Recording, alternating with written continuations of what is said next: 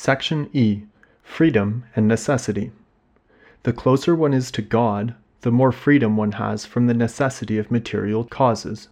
The more material a being is, the more determined and the less free it is, and the more spiritual, the less determined and the more free. For the will to be actuated necessarily, this necessity has to come from itself, can only occur if the will is confronted with the fullness of real good, which, being the object of the will, is what really makes the will happy without limits. Can this happen in this life? As we just said, in this life there can be no necessary actualization of the will.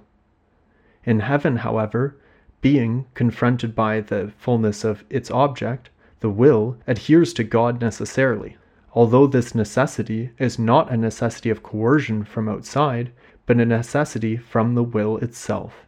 It is not, therefore, a negation of freedom, but its perfection, as it makes the willing more unfailing.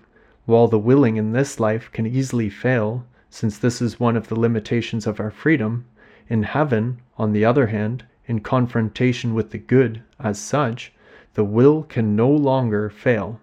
This is the perfection of freedom, since it is a self determination which can no longer fail. The difficulty that states that in heaven there is no freedom since we can no longer sin is a fallacy.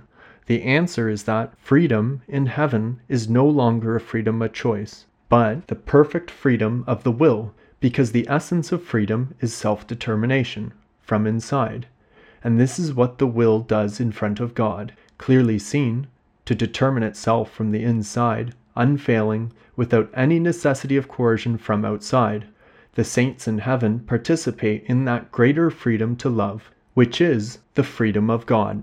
What seems to be a necessity in heaven is in fact the greatest freedom to love the total good, and brings with it the greatest inner self determination towards the good.